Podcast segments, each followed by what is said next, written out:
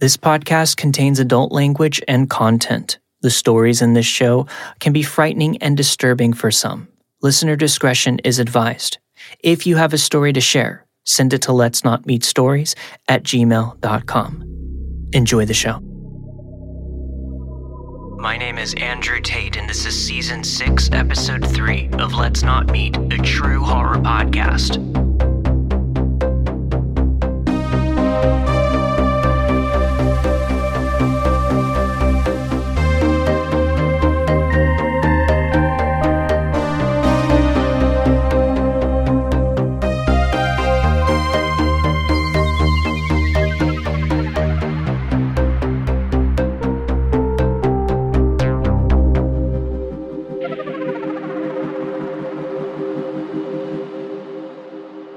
This happened a year after I graduated college. It was a time before smartphones existed, and cell phone service was sometimes pretty spotty. My best friend and I went to a popular area of the city, a bar that her boyfriend at the time had owned. We stayed until closing since we didn't have to pay for all the drinks, and then we went next door to another friend's apartment for an after party. We had been drinking for a few hours and inevitably got drunk hungry. The host of the party said that they were ordering pizza, but it never came. My friend and I decided to walk around the area to look for any sort of late night food source. It was about 3 a.m., so everywhere that we went was unsurprisingly closed. But we thought we might get lucky a little further down the street, we spotted a neon open sign. We excitedly headed towards the restaurant, but noticed that it was empty and dark inside. The door was unlocked, and the man was behind the counter, so we asked, Are you still serving food? He said, Yes, come in. We can make something for you. We sat at the bar, and another employee peered out from the kitchen. He and the first employee spoke to each other in a different language, which is not uncommon in our city. They chatted, and we assumed that they were discussing our food order. They then turned to us and said that it would take a little while to cook since they had already turned the grills off, and offered us free beer while we waited to make up for it. Oddly, the man in the kitchen left and went down into the restaurant basement instead of starting to cook. We figured he was going down to get supplies. The man behind the bar started asking why we were out so late without any men to keep us safe. We rolled our eyes and told him that we didn't need anything like that. We could keep ourselves safe. As we were talking, we saw some light and heard music coming from the basement. The other employee came back upstairs, brushed past us, and walked straight to the front door of the restaurant. He turns off the open sign and locks the door. My friend and I immediately asked why they were locking it, to which they replied, they didn't want any more customers this evening, and not to worry, it only locks from the outside. We didn't have to say anything to each other to know that it was becoming uncomfortable for both of us. My friend looked down at her cell phone and showed me that there was no service. I didn't have one with me at all. Her boyfriend didn't know exactly where we had gone, just that we were looking for food. At this point, we knew we might be in a very bad situation. We started asking more questions like, where was our food and what's happening in the basement? They said that they would get the food soon and that they like to party in the basement after work. They said they wanted to show us the setup. We quickly said no thank you and that we would like our food to go. Please. All of a sudden, the demeanor of the man behind the counter changed from overly friendly to stone cold. He stopped smiling and said that there was a problem with the grill and we wouldn't be getting any food. We knew this was a bad sign. We said, okay, then we're going to leave. The other employee had silently slithered up behind where we were sitting and creepily stated, I don't think you're going anywhere tonight. We both shot up from our seats and ran to the door. Lo and behold, it was in fact locked from the inside. We started banging on the door, knowing full well that at this time of night no one would be walking by. Both men watched us from the bar area and laughed. Then, like a perfectly timed guardian angel, my friend's boyfriend walked by the door, so we began yelling and hitting the door even harder. He saw us and started banging on it from the outside. The two men came and unlocked the door. They told us it was just a joke and that we could have left any time we wanted. Knowing that this was a lie, her boyfriend informed them that he was a business owner in the area and would make sure that everyone in the neighborhood would hear about this. Had he not walked by, we knew that there was no way we could have overpowered these two men and gotten out on our own. I often think about what was in that basement and what they really had in store for us. I had, until that point, considered myself somewhat invincible. Yet all it took to get into a dangerous situation was the promise of food at three in the morning. So, to the men who baited their trap with hot spinning meat, let's not meet again.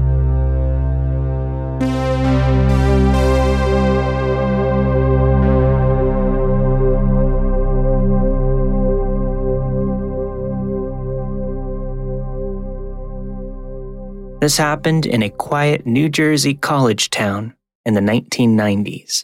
After a few years on campus, my sister, friend, and I decided to share an off campus apartment. It was a big Victorian style house right across the street from the main entrance of the university. We were renters in the bottom floor, and we made it into a cozy home, if not a little chaotic as we were college kids. There were three bedrooms, all on the ground floor, with one of us in each room. As the semesters passed, the other roommates would rotate in and out.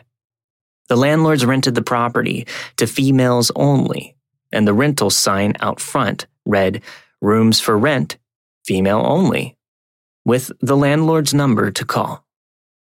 This detail turned out to be very important. As is the detail that we were all on the ground floor.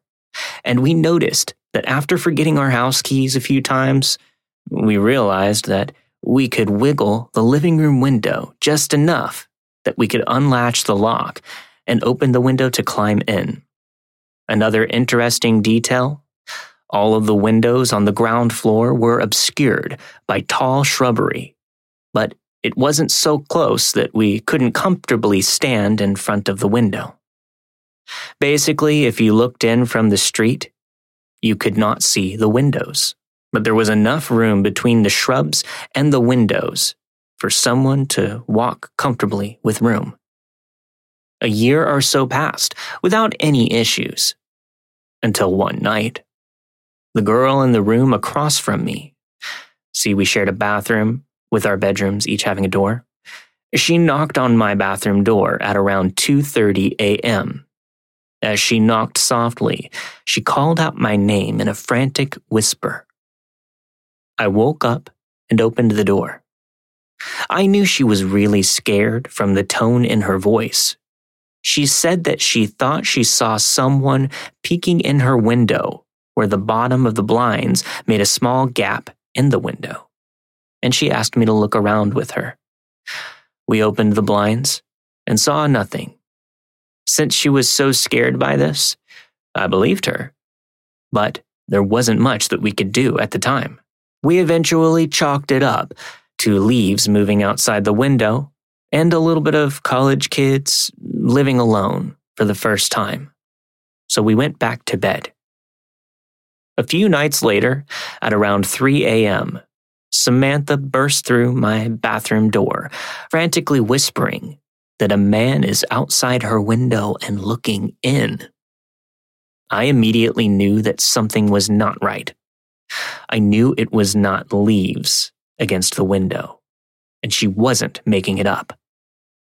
She said that she saw a man's face directly outside the window when she lifted the blinds.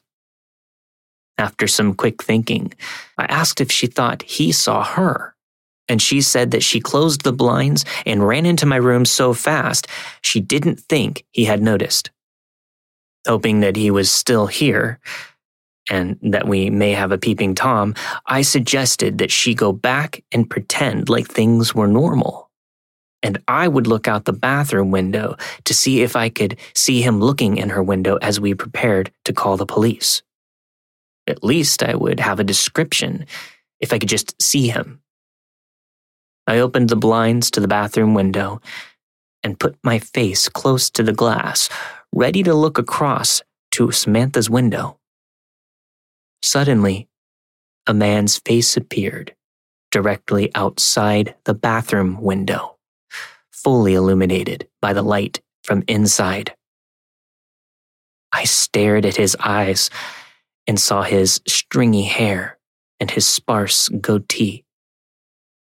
Was horrified. I shouted. The man had grabbed the windowsill and hoisted himself up to peek into the window at the same moment that I looked out. And our faces met, inches away through the glass. He dropped to the ground and ran as Samantha and I ran into the living room and huddled on the couch. I called the police. I turned and noticed that we could clearly see the moonlit backyard from the large sliding glass doors. It was January, and the yard was a bright swath of snow covered ground surrounded by tall black tree trunks and their moonlit shadows. And we saw it the shadow of the man slowly creeping around from tree to tree, making his way through the woods, trying to remain hidden behind the tree trunks. But we could see him clearly. I'll never forget seeing his hands, his elbows and feet slipping behind the trees in the moonlight, waiting and watching us, watching the house. We huddled on that couch, and watched him move through the trees until the cops came. He disappeared into the thick woods just as the cop lights showed up. We filed a report and looked at a lineup of known perverts in the area, but frustratingly, all the men looked exactly alike. However, the police took it very seriously and had patrols come by and shine lights into the yard as they passed. The next day, I took a walk around the house and I saw that there were footprints in the snow under each window. Then, through the yard and into the woods, there were hundreds of footprints everywhere. It looked like dozens of people had been under the windows and in the woods for the entire winter. We moved out shortly after, as I realized being on the ground floor with the sign outside, for rent, females only, was a beacon for every pervert for miles. But before I left, I stapled tuna fishing hooks to the windowsills and spray painted them white so that the next creep who tried to grab the windowsill to look into our window would get a nasty surprise. A few nights later, I saw a fresh set of footprints and a few hooks were missing. I hope he got the message. So, creepy guy or guys, one of whom stared at me through my bathroom window. Let's not meet again.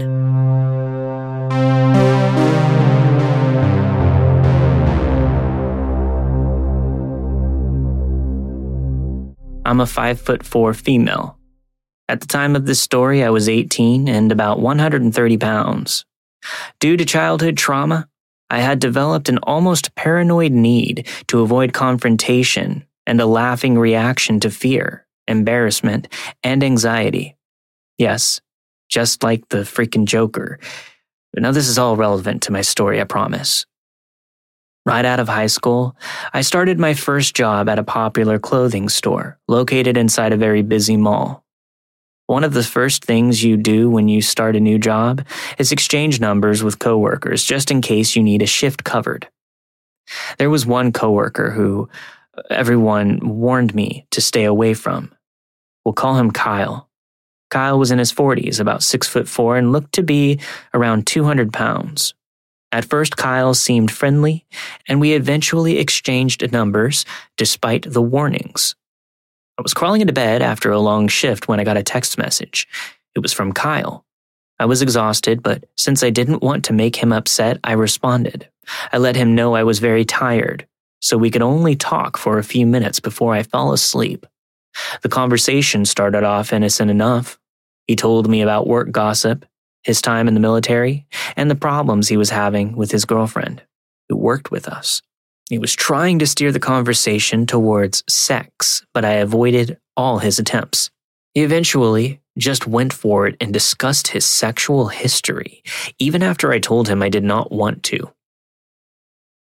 He told me about the time he was a sex worker and how he serviced both men and women now I support sex workers and I'm bisexual myself, so that wasn't what was bothering me. What made me uncomfortable was how much detail he went into, describing positions and other explicit stories, and then told me what he would like to do with me. I finally had enough. I told him I was uncomfortable and was going to bed. I decided to avoid Kyle as much as I could. He still sent random texts, some that said, Good morning, beautiful, and Good night, sexy. I didn't respond to any of them, but I also didn't report him. I told a work friend what was going on, and she told me that I could report it, but there would be no use. Multiple women had complained to management, and nothing ever came of it. One night, I ended up on the same shift as him. I didn't speak with him until my break came. When I came around the corner to the break room, Kyle was standing there, blocking the doorway. Already not in the mood, I asked politely for him to move and tried to get around him. Let's wrestle, he said. No way in hell was my last thought before he twisted my arm behind my back and pinned me to the floor. I was confused and terrified. We were the only ones in the break room. I had been sexually assaulted before, so on the inside I was freaking out, but on the outside, I was laughing. My stupid laughing reaction had kicked in and I just couldn't stop. You think that's funny? He was smiling, but his voice was menacing. But I couldn't get from under his grip. Finally, another coworker came in. She took one look at us, but just called us weird. Kyle finally let me go, and I walked away. Very embarrassed and slightly in pain, I sat in the break room in complete disbelief at what had just happened. I was horrified, but again, I never told management. I avoided Kyle like the plague after that, practically acting as if he didn't exist. He would still text me, and I would ignore him. At one point, he sent a selfie. There was no message, just a picture of his expressionless face. After a while, the texts stopped. A few months later, November rolled around, and the company hired some seasonal workers. Sometime after Black Friday, I came into work and was bombarded with news that Kyle may finally get fired. It turned out Kyle had escalated his shit by sending inappropriate texts to one of the seasonal workers. He sent dozens of explicit texts and multiple unsolicited dick pics. Kyle even followed her to her car at night after work. Passing over management, my coworker contacted HR directly and they opened an investigation. Now, I wish I could say Kyle finally got what he deserved, but sadly, our world sucks. The poor 19 year old girl was railroaded and pretty much told that she led this 40 year old man on. Kyle did receive a suspension, but to everyone's dismay, it didn't matter. It turns out, while this was happening, he had taken a higher paying job as a manager at a store just a few doors down from ours. He quit during suspension. His victim also quit. Everyone I worked with, including myself, ended up leaving the victim blaming hellhole over the following months. It's been over five years since I've spoken to anyone. As for Kyle, the last I heard was that he had gotten fired from his manager job after multiple sexual harassment claims. Predators will always be predators. So, to the creepy, perverted fucker who made my first job a living hell, I hope we never meet again.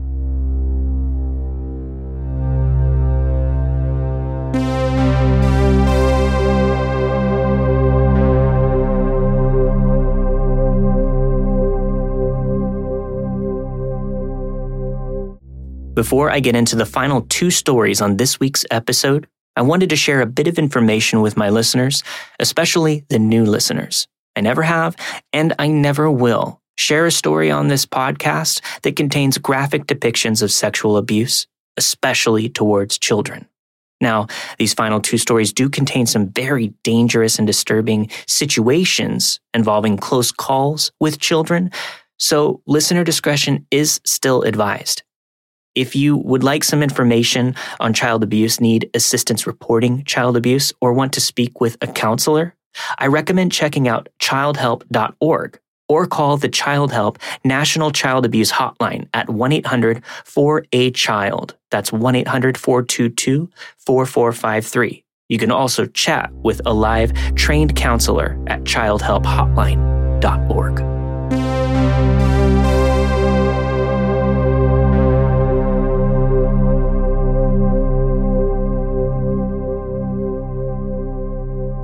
When I was a little girl, I would often go out of town for the summer with my grandparents due to my parents working a lot. We would travel to visit relatives and would spend summers in small Texas towns.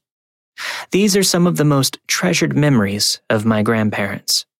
But one bad memory often sneaks in. One summer when I was 12, my grandpa was unable to go with us due to work and my grandma still wanting to go visit her relatives. So we ended up taking a Greyhound bus down to Brownsville, Texas. I was extremely shy and timid as a kid, and it was very hard for me to open up. This time was different. I met my cousins Christina, who was 15, Jessica, who was 17, and their older brother, who was 21, Dominic. I headed off with these girls right away, while Dominic was usually not around due to working or hanging out with his friends. Even though they were older than me, Jessica and Christina never made me feel out of place or as if it were an inconvenience to hang out with me. I was the baby of the family and an only child, and often got this vibe from my other cousins in my hometown. So it felt nice to be able to be myself around these cousins, and I was honestly having the time of my life.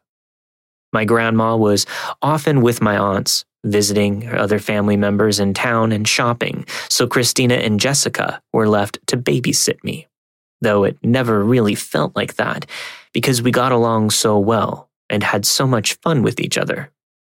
We would often watch TV, play music, hang out, and dance in their rooms and just be goofy. One day, Christina, whom I got along with slightly better than her older sister, Jessica, had to go babysit the neighbor's kid for the night. So I was left alone with Jessica due to my grandmother going out to a dance with my aunts. We were hanging out watching a movie when Jessica asked me if I had ever put makeup on before, and I told her that I hadn't because my grandma and parents were very strict with that kind of stuff. Well, I promise I won't tell. If you put on just a little, I'll give you a makeover and we'll wash everything off before your grandma comes back home. I was ecstatic. I had never had anyone do anything like this for me before. Jessica went about putting makeup on me, even going so far as to pluck my eyebrows. She kept saying, Look how much older you look. I bet you would have so many boyfriends if you wore makeup. She then started asking me if I had ever had a boyfriend before. I told her that I had crushes before, or boys that I sometimes flirted with at school, but nothing serious, because yet again, my parents raised me in a very strict Catholic home, and that was out of the question at my age. Jessica said that she wanted to do my hair next. This was back in the early 90s, and big teased hair was kind of still a thing back then. She started teasing my bangs and using a ton of hairspray to get that look down. And pretty soon my makeover was complete. She just kept holding the mirror to me and repeating, Look how pretty you look. I bet you would find a boyfriend in no time. I was honestly so happy and wished that I had a big sister like Jessica. This is when things take a turn.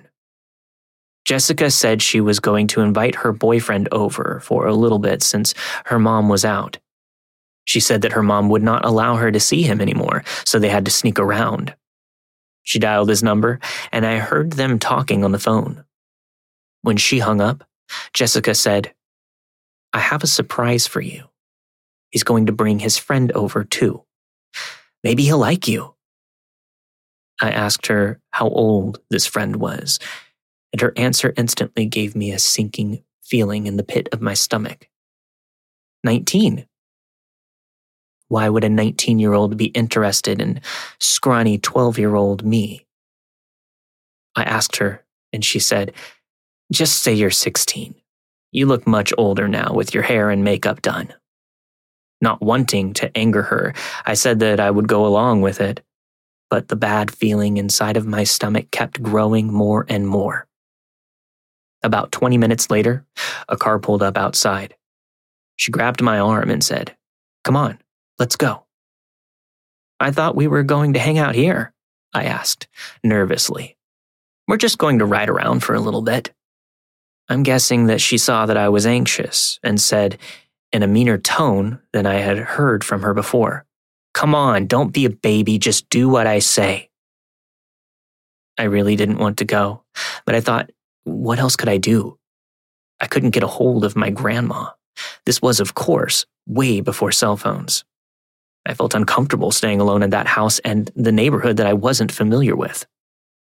I thought about going with Christina, but I didn't have a way to contact her and didn't know exactly which neighbor's house she had gone to babysit at. I felt like I was on the verge of tears, but we walked outside to a car where her boyfriend and his friend were sitting. They watched us through the window, and I felt my pulse quicken. I felt very nauseous, as if I might faint. Jessica went over to the driver's side where her boyfriend had rolled down his window. When he rolled it down, the intense smell of smoke wafted out and made me feel even more nauseous. I stood there at the bottom of her stairs, awkward, not speaking, not knowing what to do. Jessica stood hunched over, speaking to her boyfriend through the window. Then she perked her head up and waved me over. I stood there, and then her boyfriend's friend rolled down his window, and motioned over to me. He wanted me to come to his side of the door and speak to him through the passenger's window. Jessica shot me a look that said, You better. So I did. I walked over and was instantly turned off by this guy. He was skinny with a pockmarked face, and his teeth weren't in the healthiest condition. He looked way older than 19. He smiled at me and said, You're cute. How old are you? Before I could even say anything, Jessica said, She's 16. He asked me what my name was, and again, Jessica spoke up and told him what it was. I don't know why I went along with this. I felt trapped, and as if I couldn't say anything for fear of making her upset. The friend was looking me up and down with a look that I remember to this day. It was something that sent chills up my spine and red flags went off in my head. Everything in my body was telling me to get away, but I couldn't move. In those moments, I wanted to be anywhere else. I'll never forget what Jessica said next, either. My cousin is a party girl. She likes to have fun, right? She looked at me for a response, but all I could do was look down and try to shrink into myself. We were just about to get into the car when all of a sudden, another car pulled up into the driveway. My heart sunk as I thought that Jessica had invited more people over. What the fuck do you think you're doing? It was Dominic's voice, my older cousin. He got out of his car and walked over to where we were standing. He looked me up and down, assessing the makeover, and then grabbed my arm and said, Go into the house now. I'm telling your grandma about this when she gets back. Honestly, I was so glad to be away from that situation with those two creepy men that I didn't even have time to process the fact that I might get in trouble with my grandma later. I went inside the house, straight to the bathroom to wash off my face and my hair, and I went back to sit in the living room. I heard Jessica and Dominic yelling at each other outside. Then, car doors slammed, an engine revved, and Jessica and the two guys were gone. Dominic came back inside and asked me if I was okay and if anything had happened. I burst into tears and just stayed silent, eventually crying myself to sleep on the couch. He probably thought that I was upset about potentially getting in trouble, but it was tears of relief. Relieved to be away from that situation, those men, and Jessica. To this day, I'm so thankful for Dominic and for him intervening in whatever messed up situation that was about to occur. And yes, I did get yelled at by my grandma when she came back and heard the whole story. She demanded to know what I was thinking, why I would go along with it. My answer to this day is that I just didn't know. I just didn't want to upset Jessica. My punishment? I couldn't be out of my grandma's sight for the remainder of our time there, and I could only hang out with Christina, under supervised watch, and definitely not with Jessica. Not that I wanted to. That wasn't a problem, though, because during the next couple of days, I only saw Jessica one more time, and she was completely different towards me cold and distant, and never said another word to me. When I talked to Christina about it, in hushed tones the next day before we were about to leave, all she said was, my sister doesn't make the best choices. To make a really long story short, I later found out that Jessica's boyfriend was actually a 24 year old man, and his creepy friend, he was 26. I'll just say that they were known around town for various not so great reasons. We never went back to Brownsville after that. Whenever I would bring up Christina and Jessica to my grandma, she would ignore me or say that she hadn't talked to them. I received a letter from Christina years later, and she mentioned that Jessica had actually gone to prison, but I'm not sure if the guys were involved and didn't ask. I don't really want to know. I'm just glad she's not in my life. I think about this situation often. It haunts me, and I wonder what Jessica's plan was. Did she really just want to party with her boyfriend? and I was in the way, did she have sinister intentions with me that night? What would have happened if I would have actually gotten into that car with them? Or if Dominic hadn't shown up right at that time? Even though we're technically family, Jessica, I hope we never meet again.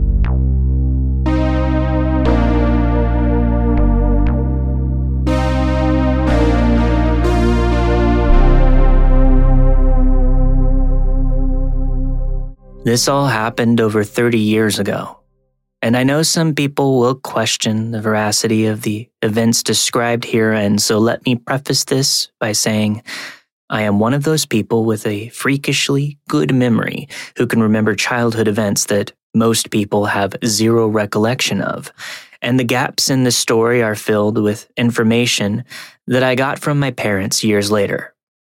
As a very logically oriented person, it was incredibly important for me to understand all of what had transpired.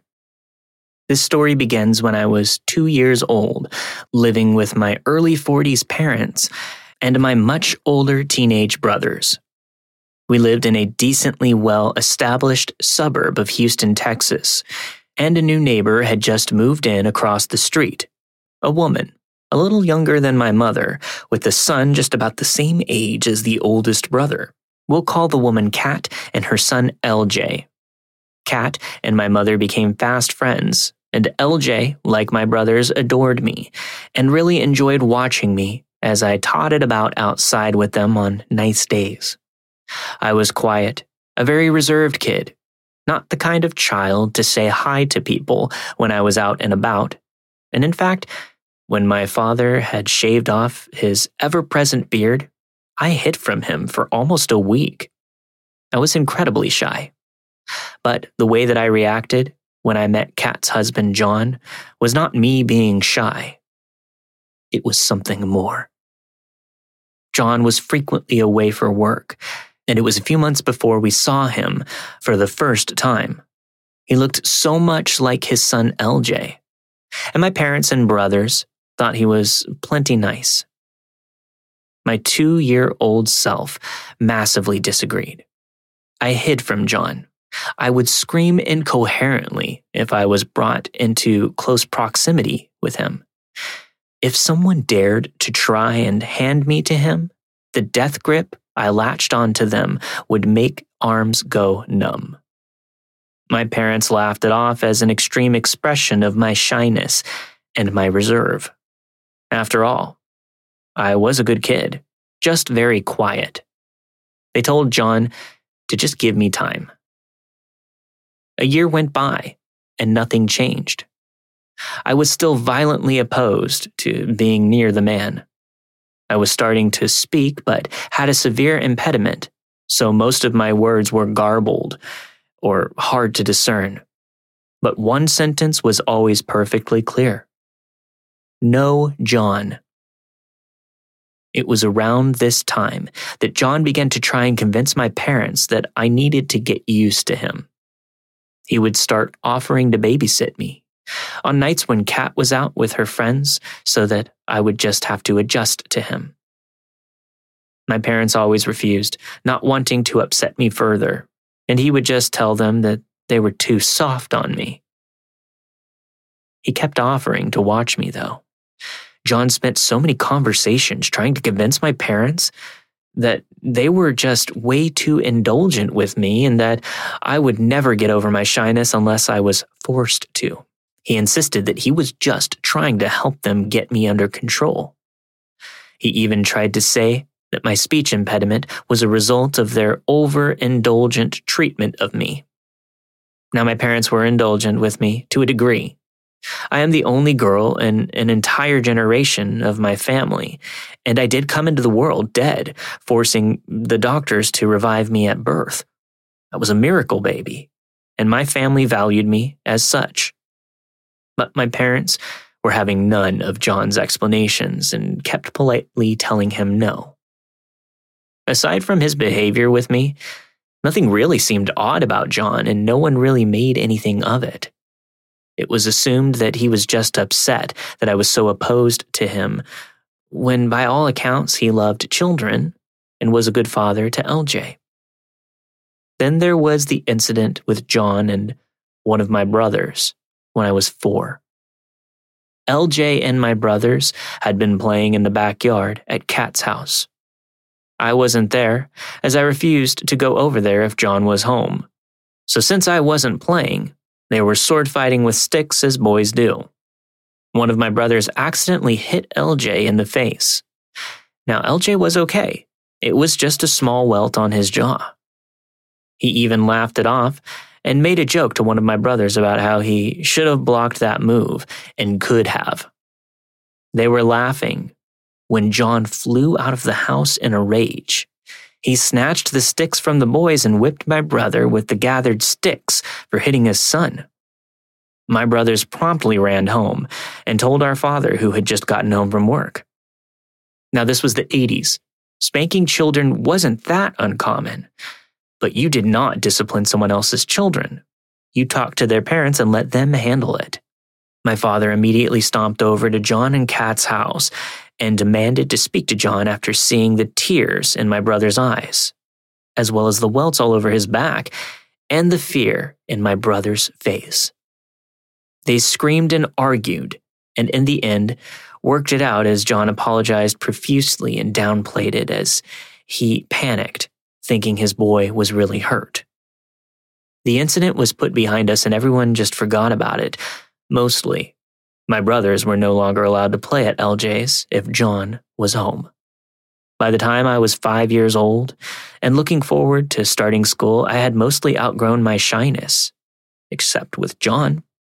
I was still reserved, but I would warm up very quickly with people who put forth the effort to try and understand me as my speech impediment still had not improved very much. I was actually aware of John watching me anytime I played outside when he was home. I would flee at the sight of him, like a mouse evading a cat. If he was sitting outside on a lawn chair to watch the boys, I stayed inside and read all day. If anything, as I got older, I was more adamant in needing to not be anywhere near him.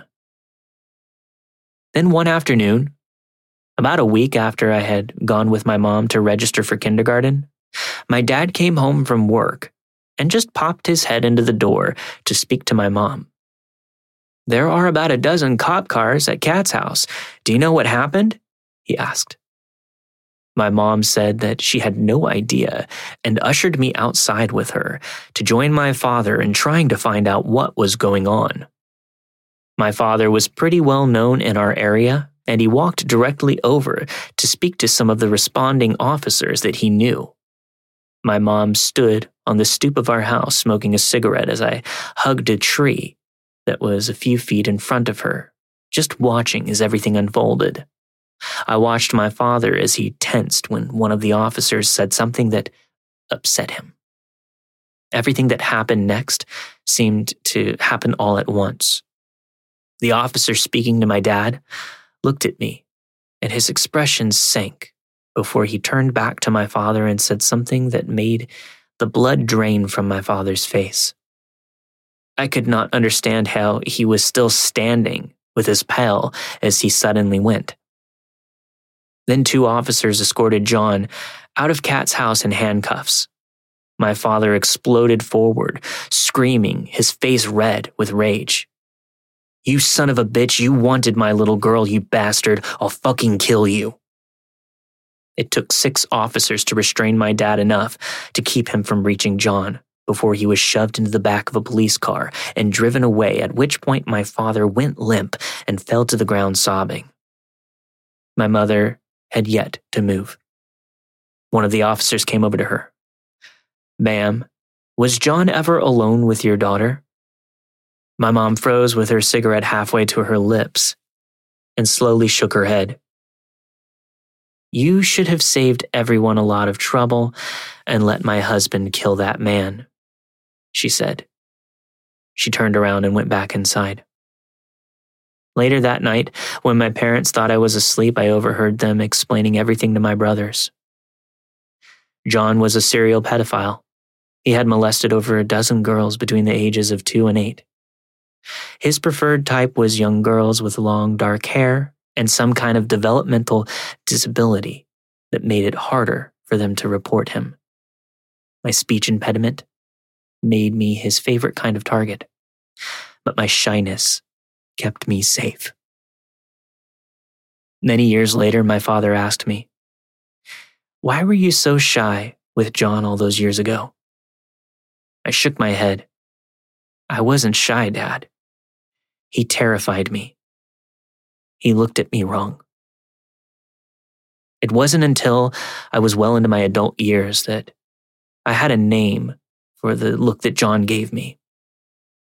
He looked at me like I was prey.